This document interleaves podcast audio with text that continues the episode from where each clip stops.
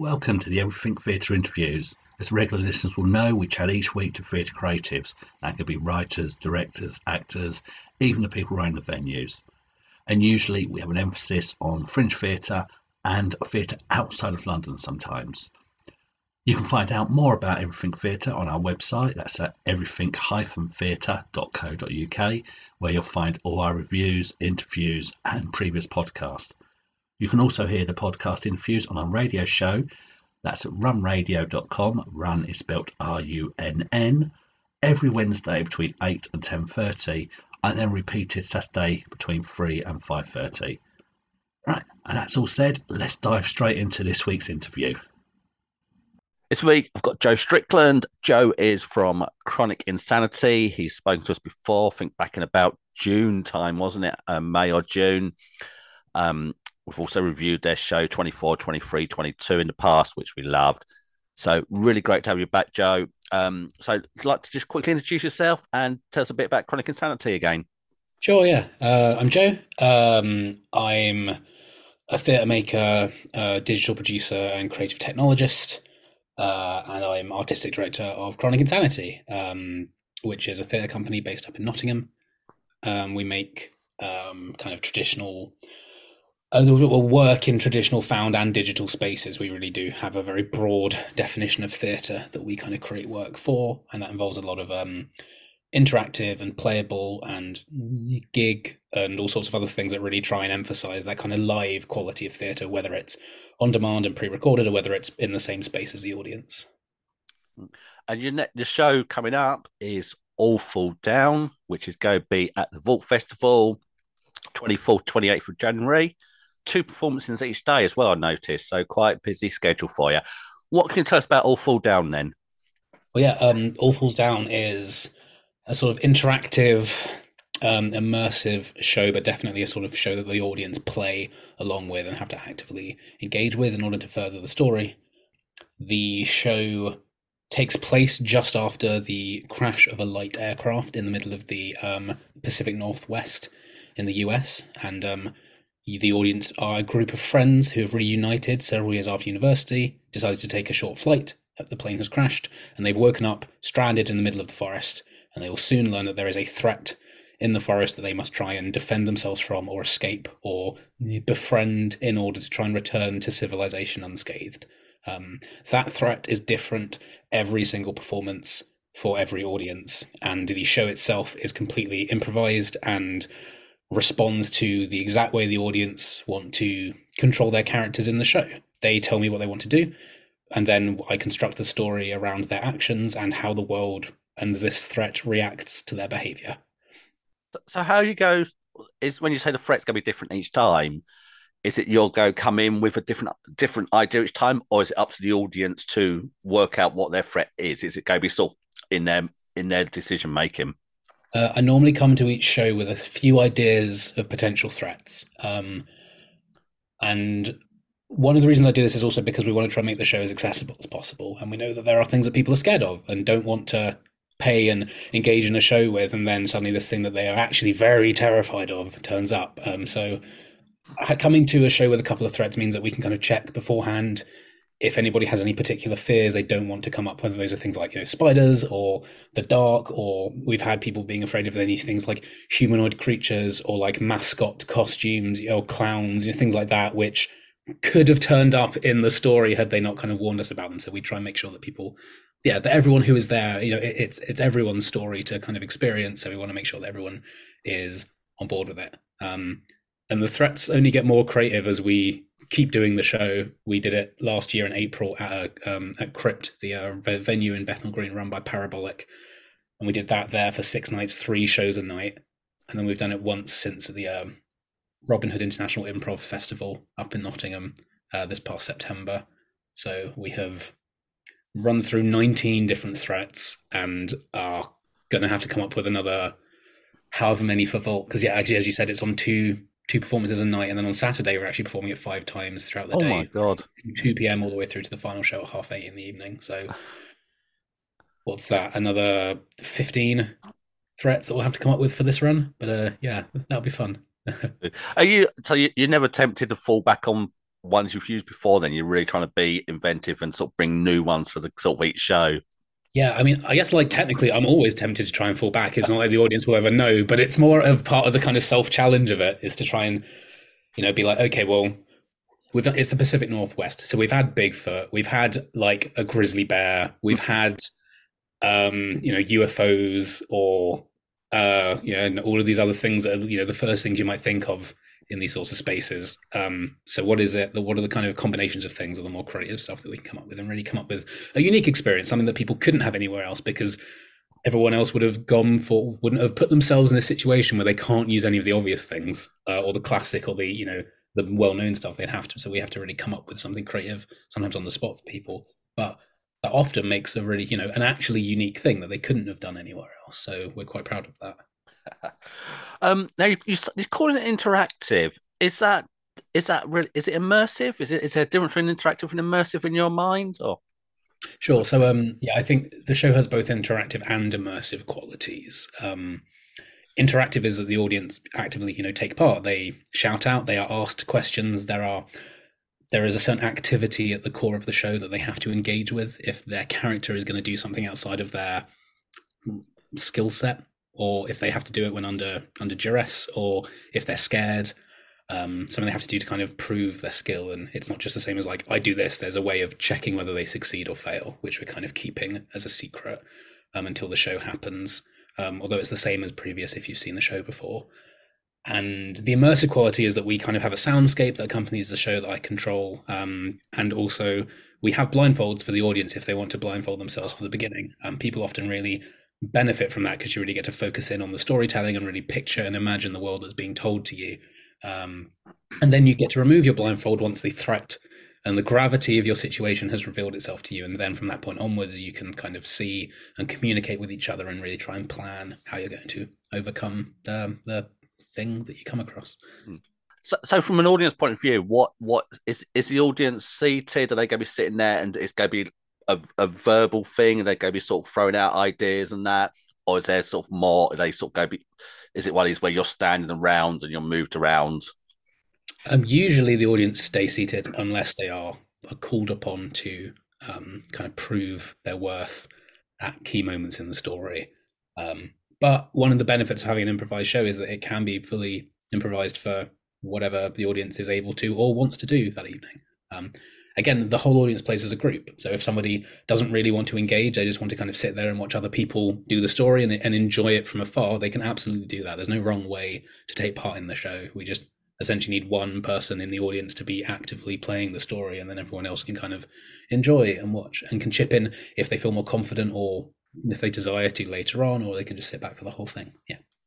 How, how do you go about rehearsing a show like this? I've spoken to it in people who do improv before, and this is all this is sort of a style of improv, isn't it? A way.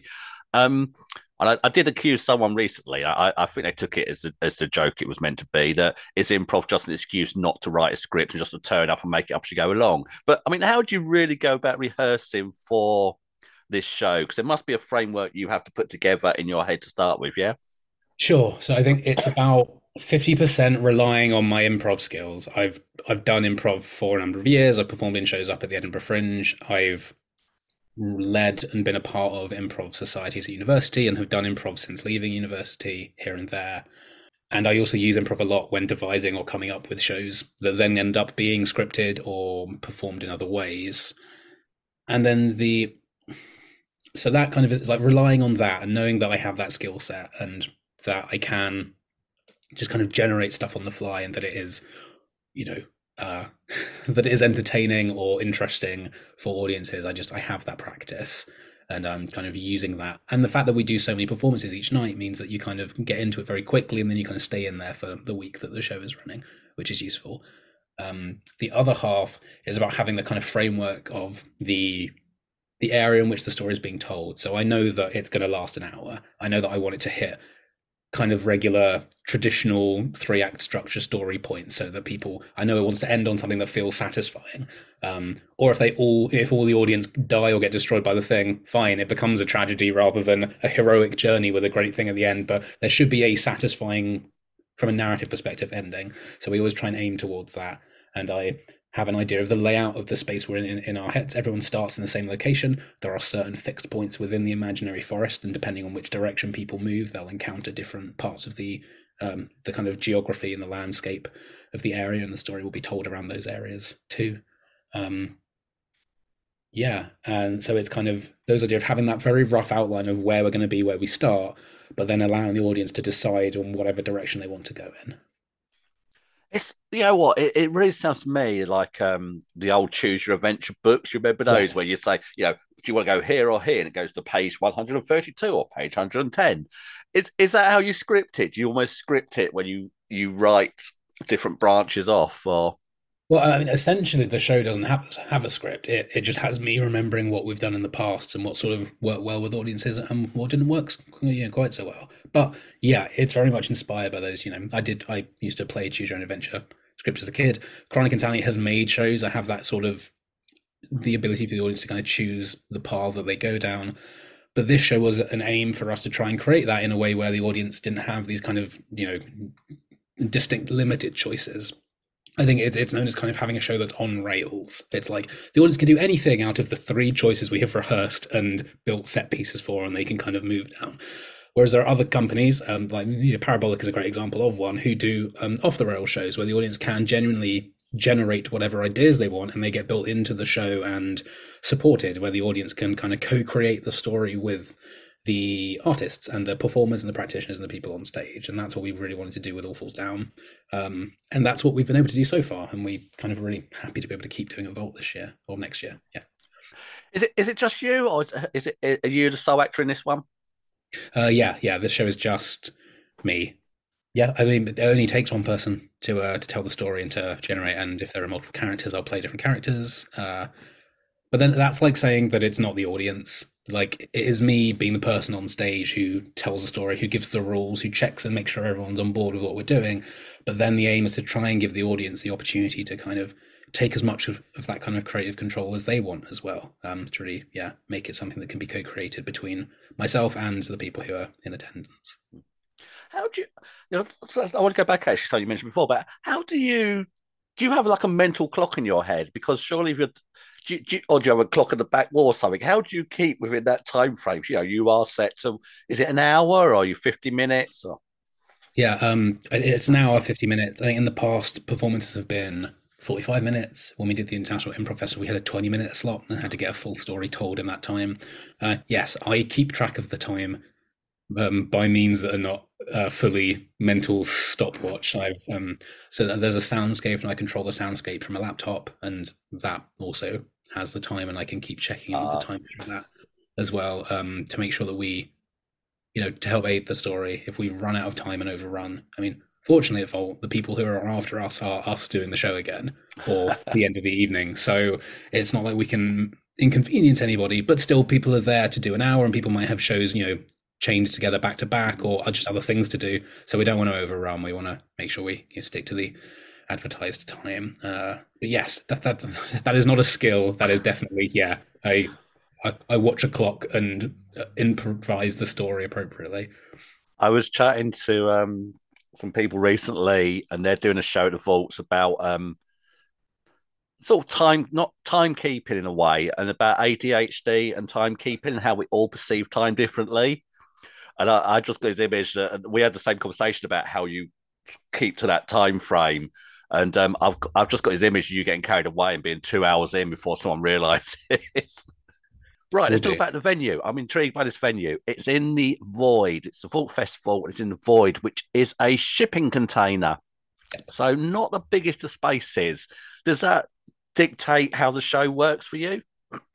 Uh, yeah, so we've always performed this show in relatively small spaces, and it was always designed that way. Um, I think the capacity size is about 15 audience 19, members. it says on the website. So 19, brilliant. It, it's around in that kind of, yeah, late teens area, uh, less than 20. And when we did it in April of 2022, I think we had a max audience of about 12.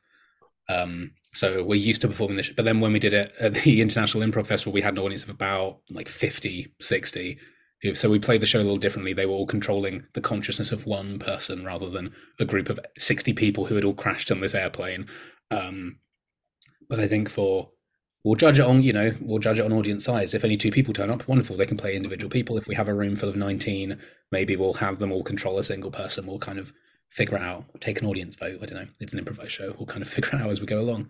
Um but yeah no it, will be it'll fit. And the show's not a lot of movement. It's very in the mind's eye of the audience which which i think to be honest a lot of theatre is really anyway mm. particularly very good theatre we're a very lo-fi uh, theatre company and we don't always do a lot of bells and whistles. We make sure the ideas and the stories and the things we want to get across are communicated well, but we don't throw a lot of budget at lights and sound aesthetic, mainly because we don't have a lot of budget um, to throw at things. And so we've sort of developed our own way of doing stuff without the need to show everything. We do a lot more telling so yeah, uh, we have a little table and we build a little kind of diorama of the forest and the plane crash on that table to help set the scene a little bit. And we use raw moss, so there might be a bit of a scent component as well. And then we do the immersive soundscape, so it'll kind of there'll be something to focus on and to immerse yourself in just enough to get you going, and then the story carries you the rest of the way into itself. Yeah.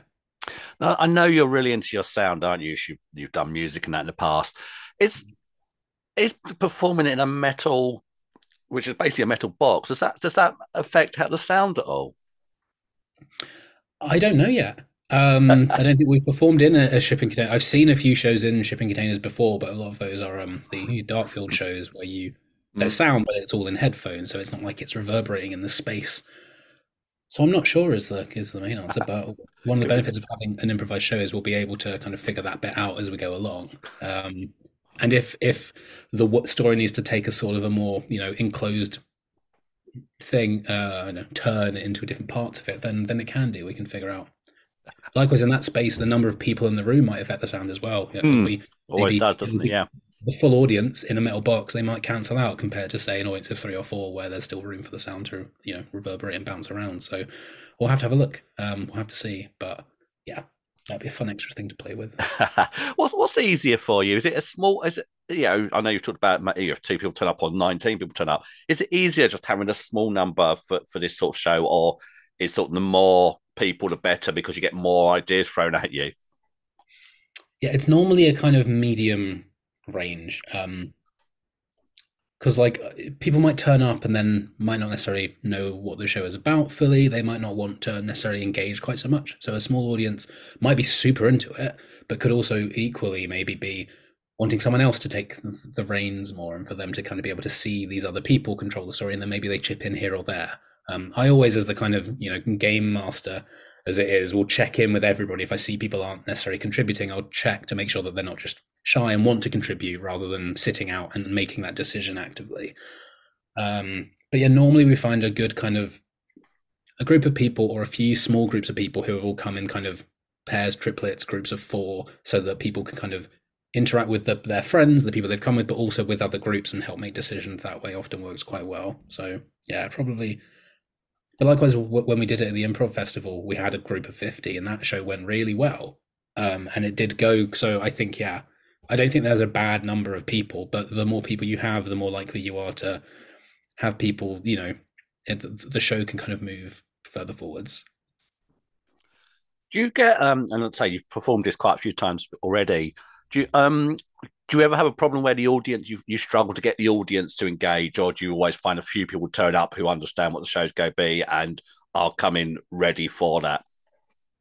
Uh, normally, it's been fine. There have been shows that have been a bit l- less engaging, but that's just because we you know, that initial run had 18 performances in it. So I think it comes down to me really in running the show. Like if there's people that want to engage less, then maybe we just give them fewer options to. We give them very basic, you're very kind of choose your own adventure esque. You know, do you go you know northeast, south, or west? Um, and then they kind of more dictate a story until we reach a point, and then I try and introduce more opportunities to engage as the story progresses, in order for them to um to kind of ease into it and you know um get on board more with the way that the show works. We don't necessarily we don't just throw people into the deep end. Um, we yeah try and encourage people to take part in the way that we initially conceive that audiences might, but we don't ever want to you know force anyone to do anything that they the flexibility, I suppose, isn't it? Yeah. Yeah, that's one of the benefits of having a fully improvised show is it can be as flexible as possible. Yeah. There is, I mean, there's a skill set to it. I know people told me in the past. It's about, you know, I, I had someone say to me that they'll always look for the ones who are making eye contact or not, because they're the ones who will usually engage. I suppose there's a skill set there, isn't there, in yeah. sort of understanding body language from your point of view.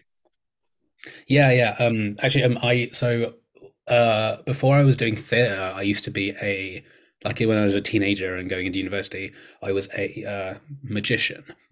And that idea of trying to figure out who actually wants to get up on stage and engage in these, you know, in these tricks, and who is just here to passively watch and doesn't really want to be engaged with, or you know, had put the spotlight turned on them, is something that I sort of picked up while doing that as a teenager. And um, likewise, who are going to be the troublemakers who want to try and hog the limelight and will destroy everyone's, you know, um, uh, entertainment just to kind of satisfy whatever their own need to be the focus of attention is, and that also comes into uh, use during this show occasionally as well, where people really want to take it off the rails and see how far they can push it at the detriment to the overall group experience. And so we try and comedically and creatively reprimand the character that that person is creating in order to stop them from being able to continue to do that. Never tempted to sort of put them in a situation where they'll get killed off early we have had people's characters break limbs and therefore be less able to actively make decisions or run off um, into the woods. That has not been in yeah, that has not been uncommon, but fortunately hasn't been very common. So yeah. I always think of um, I, I, am sure I've mentioned this before. Someone, I hope it wasn't you last time we spoke about being a magician. Um, Derren Brown, um, when he does some of these shows, and I always remember one show where he took he invited everyone into the room to pick the you know to whittle down. He had about two hundred people, and he had to whittle them down for six. It was the Russian roulette show. I don't know if you ever saw right. that. Yeah, yeah. And the first thing is everyone comes to the room, and it was like literally everyone on the front row. You can leave. You're too eager. Everyone on the back row, you can leave. You're not eager enough. And it's yeah. there is an incredible sort of psychology, isn't there, to how you pick people. And so I suppose it's the same psychology you get into for sort of this sort of show. Yeah, definitely. Yeah. Right, let's talk about uh, chronic insanity. Anyway, you so last time we spoke, we talked about the twelve projects or twelve, the twelve in twelve, which is twelve shows in twelve months. Is this one of those twelve, or have you completely blown that twelve and you're on to about fifty now? Um, so for this year, for 2022, we have very much succeeded in 12 shows in 12 months, which is great. This is our third year doing it as well, and our third year of um, not just succeeding but um, exceeding and doing more than 12 shows in a year, which is brilliant. Um, we always try and do more just in case people have little gripes about what counts as a show or not. And I think I think uh, I did a count this morning because we're making a sort of end of year roundup just to sort of celebrate um, our third year, and it looked like we'd hit about 20 for uh, 2022. I think we did 18 in our first year and 24 last year, and 20 this year, um, which is great.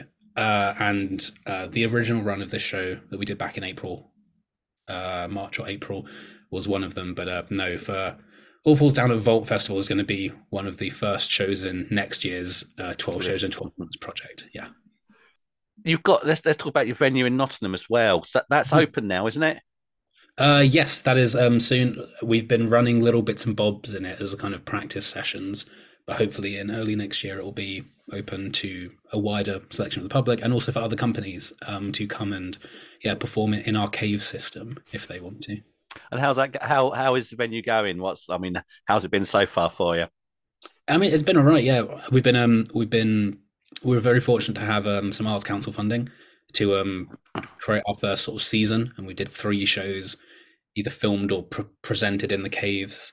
Um, we did a show called What Really Happened to Vine, which was a sort of uh, compilation of vines that slowly became a sort of found footage horror experience we did a show called uh, Medusa Reloaded, which is a retelling of the sort of like a modern day adaptation of the, well, not adaptation of the Medusa myth, but if Medusa and the Gorgons were still around and did a sort of Beyonce or Taylor Swift esque, I'm going to reclaim my narrative pop tour. What would that sort of be like? And then when Athena hears about it, um, very much the antagonist within the Medusa mythology, at least from like the kind of god perspective, how does Athena then interrupt and what are the discussions around that that take place? Um, and then we did a sort of interactive show that's um, we've just released recently called uh, Penumbra, which is the idea of what if we take the idea of doing a sort of in-person interactive escape room style immersive theater thing and then we try and make an actual digital on demand version of that how complicated is that going to be to give people the amount of choice or options they might have in person via sort of interactive video, like um, Black Mirror's Bandersnatch, the interactive Black Mirror episode. If we create that sort of system, how does that? How do people interact with that? And how does that feel? And is that kind of as satisfying as being able to do it in person or not? So that's what we've done recently with that space, and then we'll probably restage a bunch of those in person again next year, as well as starting to welcome other performers, musicians, um, any sort of artists that want to use the space.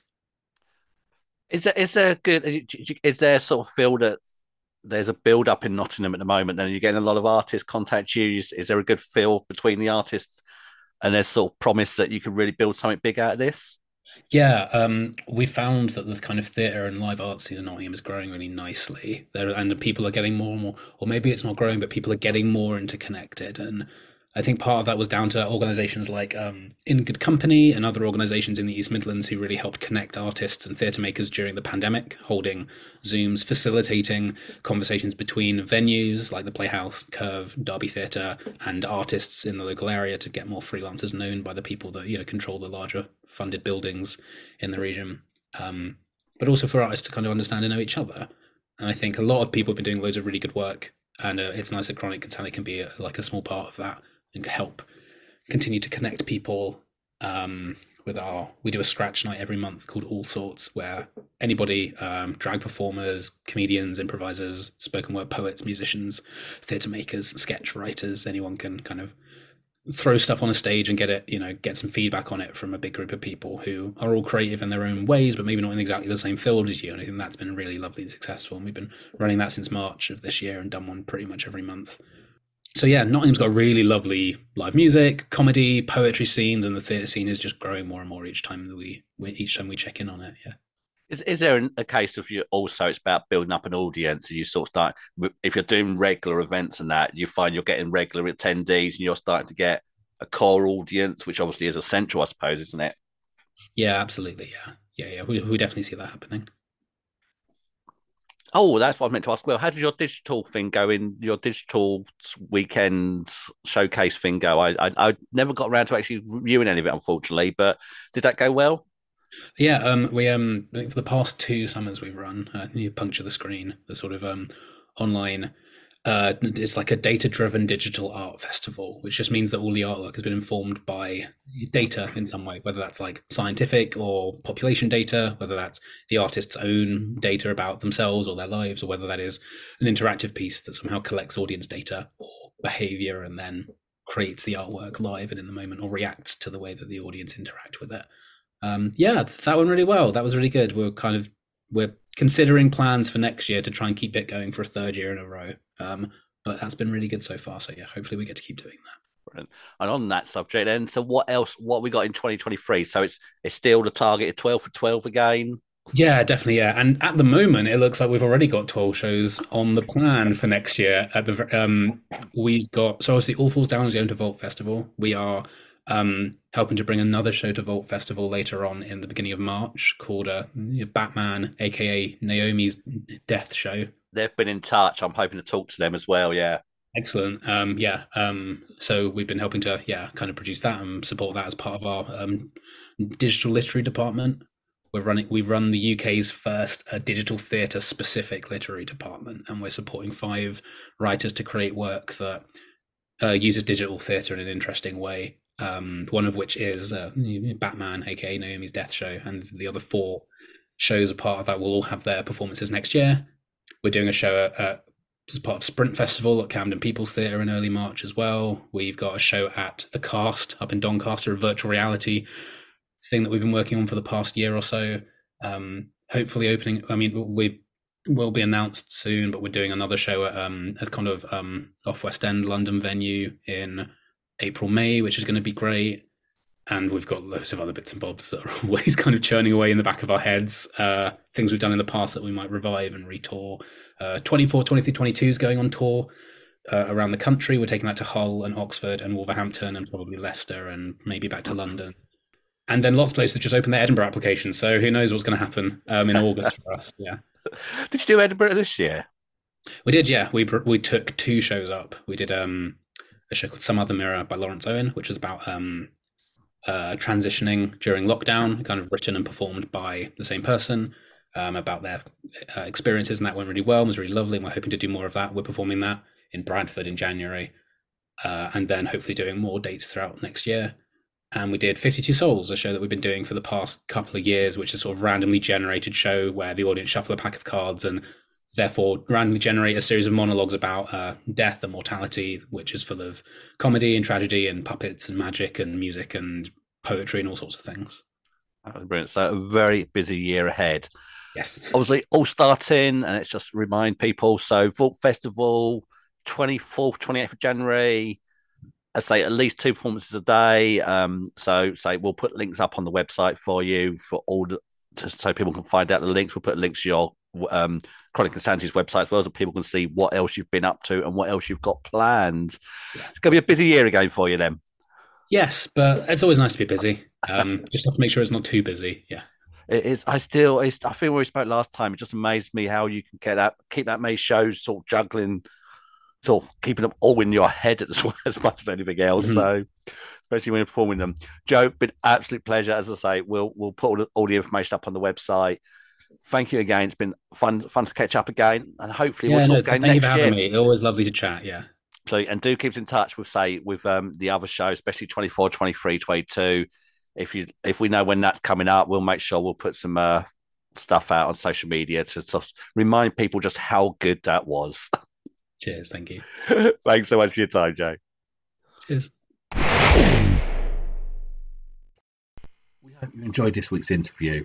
And if you're interested in being a future guest, just drop us a line to info at everything-theatre.co.uk. And there's plenty more to read on our website and more podcasts to listen if you want to pop over there. So, yeah, our website again is everything-theatre.co.uk, where you'll see all our reviews, interviews, and podcasts. We've got lots more new interviews coming up in future weeks as well, so make sure you check back regularly and give us a follow so you don't miss a thing. Thanks so much for listening.